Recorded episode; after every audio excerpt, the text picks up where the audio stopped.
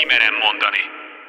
Mindenkinek elidegeníthetetlen joga a boldogságra törekedni, írja az Amerikai Egyesült Államok 1776-os függetlenségi nyilatkozata, amely az egyéni szabadságjogok történetének egyik mérföldköve.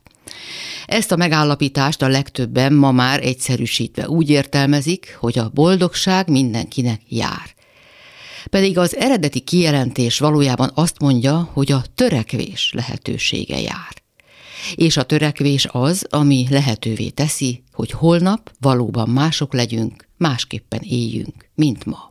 Szenti Gábor kutató, klinikai szakpszichológus. A szabadság illúziója, ha nem is a teljes szabadság, megteremthető azzal, hogyha az ember például minden nap fölteszi magának azt a kérdést, hogy itt akarok-e még ma is dolgozni. És az, a válasz az, hogy szerintem ma még itt dolgozok.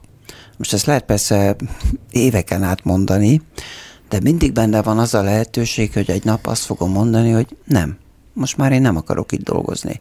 Tehát itt tulajdonképpen szimbolikusan olyan helyzetbe hozom magamat, azáltal, hogy minden nap megkérdezem, hogy itt akarok-e még dolgozni, hogy egy választás elé állítom magamat. Ha azt mondanám, mint ahogy sokan ezt hát hol dolgoznám, mi más csinálnék, hát, hát, hát itt kell dolgozom. Ugye ott föl sem merül a változtatás lehetősége.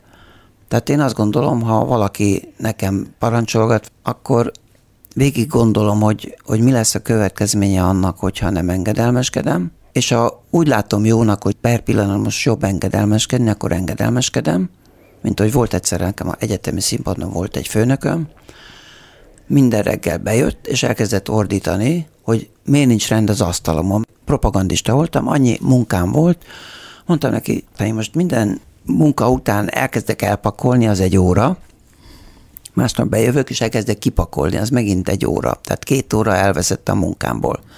Őt nem érdekli, itt rend legyen. És én akkor magamban azt mondtam, hogy oké, okay, majd eljön az én időm. És valóban reméltem, hogy föl fognak venni a filmgyárba, de az még egyáltalán volt biztos. És egy nap megint bejött és ordított, és bement a szobájába. És akkor én szépen írtam egy felmondó levelet, és bekopogtam, és mondtam, hogy és akkor bent csönd támadt, pár perc múlva kijött, és mondta, hogy hát ezt beszéljük meg, mert, mert tehát menni kell a munkának, akkor ezentúl be se kell járjak, csak menjen a munka. Hmm. Ugye ez egy olyan igazi győzelem volt, tehát azért is maradt így meg bennem, de ez annak volt a következménye, hogy mindig ott volt bennem az, hogy én itt átmenetileg vagyok. Hogy az meddig tart, azt, azt részben az is eldöntötte, hogy mikor lett ez a reménybeli másik állás. Igen, a ragaszkodás kérdése, hogy vajon szabad-e ragaszkodnunk túlságosan egy helyzethez, mert amint ragaszkodni kezdünk, sokkal többet föladunk önmagunkból. Na jó, nem jó itt lenni, meg sok szenvedéssel is jár, de mégis csak szeretem, amit csinálok. Sokszor vannak ilyen vegyes érzéseink. Ez arról szól, hogy kompromisszumokban éljük az életünket. A legszabadabb és legteljesebb életet élő ember is időnként megcsömörlik, és azt mondja, hogy jó, ez nekem, akartam én ezt? Ilyenkor jobb, ha kivárunk és újra kérdezzük magunkat? Hát egyrészt azért ezeket komolyan kell venni, mert lehet, hogy meg kell újulnunk. Még adott szakmán belül is, mondjuk a pszichológusság az ugye elég nagy szabadságot jelent, sok mindent csinálhat az ember. Én például azért csak két napot rendelek, mert pontosan tudom, hogy ha mondjuk hétfőtől péntekig rendelnék, egy idő után telítődnék. Tehát annyit nem bír el az ember. A Rogers nekem ilyen szempontból a példaképem, ő a személyközpontú terápiának volt az alapítója, és ő mindig azt csinálta, hogy pár évig terápiát folytatott, majd elvonult, és írt egy könyvet. Uh-huh. Tehát, hogy mindig egy magasabb szintre lépett, mint egy összefoglalta addigi tapasztalatait, és egy bizonyos értelemben én is ilyesmiket csinálok, amikor cikkeket írok, könyveket írok, ezek egyfajta elvonulások sok emberi konfliktus oka, hogy tulajdonképpen mindenki a saját belső egyensúlyára törekszik. Tehát úgy élünk egymás mellett, hogy a belső egyensúlyunkat keressük, és eközben sebzünk meg másokat, és tesszük tönkre a mások és a saját életünket is akár. Ez a belső egyensúly, ez így megfogalmazva úgy tűnik, mint egy optimális, kívánatos állapot. Azt hisszük, hogy majd, ha így meg így viselkedünk, ha így meg így működünk, akkor majd ez a mi igazunkat hozza el, és az egyfajta egyensúlyt jelent. Igen, csak itt megint elszakadunk a tényszerű gondolkodástól. Belemegyünk olyan vitákba, hogy te nekem nem mondám azt, hogy én nem tudom én mi vagyok, te meg akkor hólyag fejű vagy, és akkor ugye teljesen értelmetlen viták zajlanak. Mindig az a kérdés, hogy mi a célunk. Én a célszerű kommunikációt próbálom mindig igen, erről beszéltünk, de én pont ez, ebből a kiindulva az utóbbi hetekben figyelem a körülöttem zajló párbeszédeket, munkahelyit is, és egyebeket is az utcának, közéletben mindenhol, és azt veszem észre, hogy az emberek nem is figyelnek arra, amit a másik mond, csak hajtják a magukét. Azt érzékelik, hogyha valaki nem ért egyet, de hogy mit is mond valójában, azt kevéssé figyelik. A célszerű kommunikáció az mindig bekalkulálja a másiknak az értelmi képességét, az érdekeit, a sémáit, amiben gondolkodik. Tehát ha valakiről tudom, hogy sértődékeny, érzékeny, vagy esetleg a társadalmi különbségek miatt még inkább mit akar ez a palit nekem dumálni a drága kabátjába. Vagy én vagyok a főnök, nekem nem magyarázza meg, hogy nem Igen. látom jól a helyzetet. Na, tehát most a célszerű kommunikáció mindezt figyelembe véve attól lesz célszerű, hogy ezeket én figyelembe veszem, és megpróbálom elérni a kívánatos célt, ha valamit közölni akarok, valamire rá akarom venni, vagy valamit szeretnék megakadályozni, akkor nyilván olyan nyelvet kell használjak, hogy azt a másik megértse.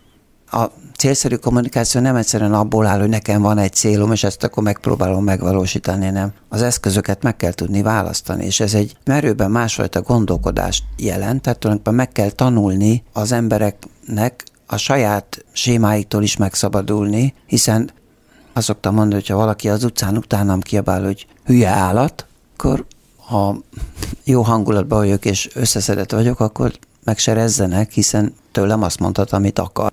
Most egyébként a Facebookon ez mindennapos, tehát most Persze. akkor végül is nem is kell az utcában gondolkodnunk. Facebookon valaki elkezd engem pocskondiázni, és nem a feltett cikkhez szól hozzá, akkor egyszerűen törlöm, és kész. Tanulható a célszerű kommunikáció, sőt tanulni kell? egy-egy ilyen beszólásnál sokszor hosszasan elgondolkodom, hogy most mi lenne a megfelelő válasz. Tehát ez nem egy stúdium, amit el lehet sajátítani, A-ból B pontba el lehet jutni, hanem mindenki maga fejleszti ki, vagy fejlesz ki. A pszichoterápia, ez egy megfelelő terep, tehát most azért mondjuk azt, hogy az úton el kell indulni. Tehát valaki jön, és azt mondja, hogy én nem értem, a feleségemmel állandóan vitákba keveredünk, és a végén a tányért csapkodunk, és akkor másnap rájövünk, hogy nem volt értelme az egésznek, mert nem jutottunk sehova. Azt szoktam mondani, hogy jó, de akkor most pontosan mondjál, hogy ki mit mondott, hogy történt, mert ugye azt szokták mondani, hogy ez én feleségem olyan hiszt is. És mondom, de ezt miből vonja le? Hát, és akkor eseteket mesél, de sose konkrétat mesél. De és akkor mindig azt mondom, hogy szó szerint mondja, hogy mit mondott. És akkor kiderül, hogy na, itt van a kutya elásva, ott kezdődik az egész perpatvar, hogy ő erre mit mondott. Ott kezdődik a célszerű kommunikáció, hogy? Hogy fölmérem, hogy tulajdonképpen mit akar a másik. És mit akarok én? És mit akarok én, és akkor ezt hogy lehetne valahogy összehozni. Sokszor egyszerűen csak arról van szó, hogy a másik ideges, és akkor beléköt a férjébe, vagy a feleségébe. És ha ezt az ember átlátja, akkor nem azt mondja, hogy hogy beszélsz te már megint velem, hanem megkérdezi, hogy történt valami, vagy tudok segíteni valamit, vagy most lehet, hogy olyan a férj, hogy ezt se lehet neki mondani, mert ő neki ne segítsen senki, vagy egyszerűen nem mondok semmit. Mm. És megvárom, hogy lehiggadjon. Tehát most ezt nyilván a konkrét ember és a helyzet ismeretében lehet csak megmondani, hogy mi a jó válasz, tehát nincs egy nagy könyv, hogy onnan kikeressük, hogy mit kell ilyenkor mondani, de az a lényeg, hogy ismerjük föl, hogy a másik érzelmi állapota mitől alakult ki, és mivel lehetne az jól kezelni. Az is egy állandó kihívás számunkra, hogy hogy szerezzünk kontrollt, sokszor kontrollálhatatlan események fölött.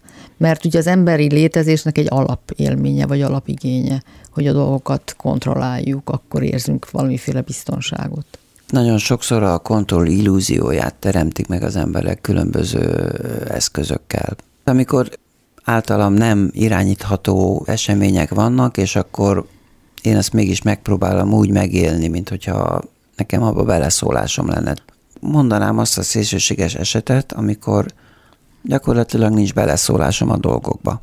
Akkor kell tudni elengedni. A politika ilyen? A nagy politika? Sokszor érzik azt az emberek, hogy úgy sincs beleszólásom, a fejem fölött azt csinálnak, azt döntenek a politikusok, amit akarnak. Én nem megyek el szavazni, nekem nincs véleményem, egyik rosszabb, mint a másik. Hát mondjuk azért azt gondolom, hogy szavazni még érdemes elmenni, mert azzal mégiscsak egy hangyányit beleszólunk a dolgokba, de valóban azon tépni magunkat, van, aki ezt szereti, hogy újabb és újabb leleplezéseket, meg újabb és újabb botrányokat olvas, és lelkesen követi az eseményeket.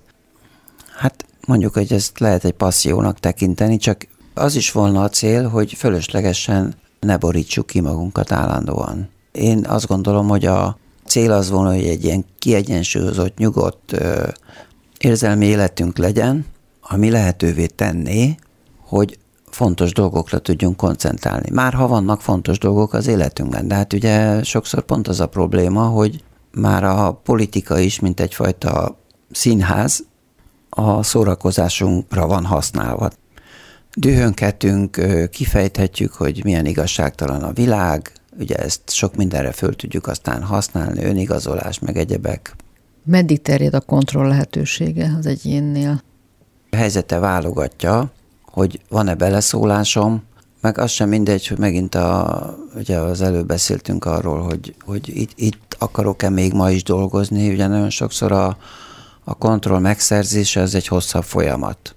De arról nem lehet lemondani, hogyha tartósan az a helyzet engem károsít, elkeserít, depressziósá tesz. Tehát a, a kontroll megszerzése vagy visszaszerzése az egy hosszabb folyamat is lehet.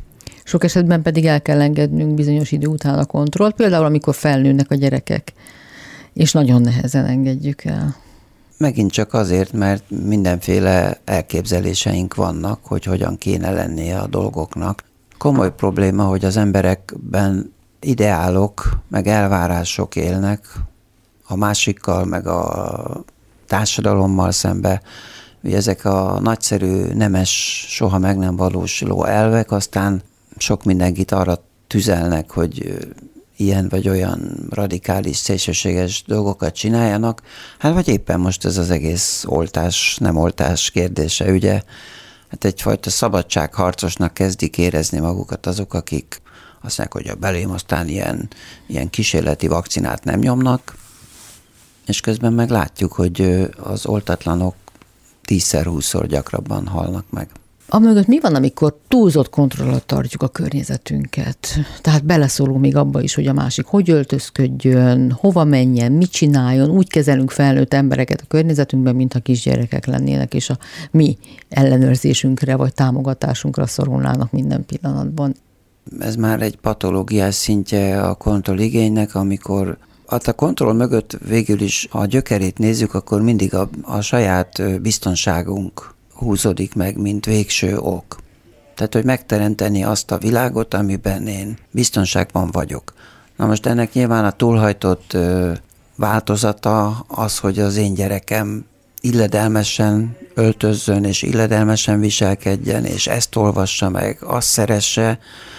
Ezek már nagyon áttételesen, szimbolikusan szólnak az én jólétemről és biztonságomról, picit más hasonlat, de olyan, mint a hipohondria. Tehát a hipohondernek, ha beleszúr a fülébe, akkor már úgy érzi, hogy az élete van veszélyben. Tehát itt a túlzott kontrolligény is erről szól, hogy már régen elveszítette a kontrollálni kíván dolgok, elveszítették a kapcsolatukat azzal az eredeti gyökérrel, hogy, hogy én szeretném jól érezni magam, jól élni, biztonságban érezni magamat, és ez szimbolikusan áttevődik egyre aprólékosabb dolgok megkövetelésére. És egy ilyen helyzetben nem csak az nem szabad, akit kontrollálnak, az sem szabad, aki kontrollál.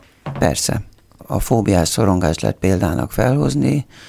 Ott is az van, hogy valaki elkezd félni a póktól, vagy a békától, aztán elkezd félni a, a póknak a képétől, tehát fényképétől, aztán elkezd félni a háló szótól és mindentől, ami valahogy asszociatíve a pókhoz visszavezethető.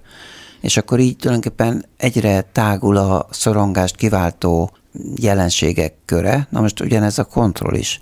A kontroll is így, mint egy általánosul, hogy most már nekem ahhoz, hogy én biztonságban érezzem magamat, nekem már mindent, azt, hogy tíz legyen az ajtón, és a szabadság hiánya, vagy szabadságra való képtelenség sorába tartozik a tanult tehetetlenség. Ezt a fogalmat szokták használni, nem biztos, hogy mindenki pontosan érti, hogy mit akar.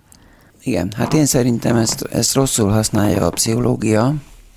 Ugye azt szokták mondani, hogy az, az állatkísérletekben ugye könnyű kialakítani az állatoknál tanult tehetetlenséget, hogy áramütéssel vagy bármivel büntetjük, és megakadályozzuk, hogy ettől megszabaduljon, és akkor az állat ilyen apatikussá válik, és már passzívan tűri az áramütéseket, és akkor azt szokták mondani, na tessék, hát ez, ez a depresszió modellje.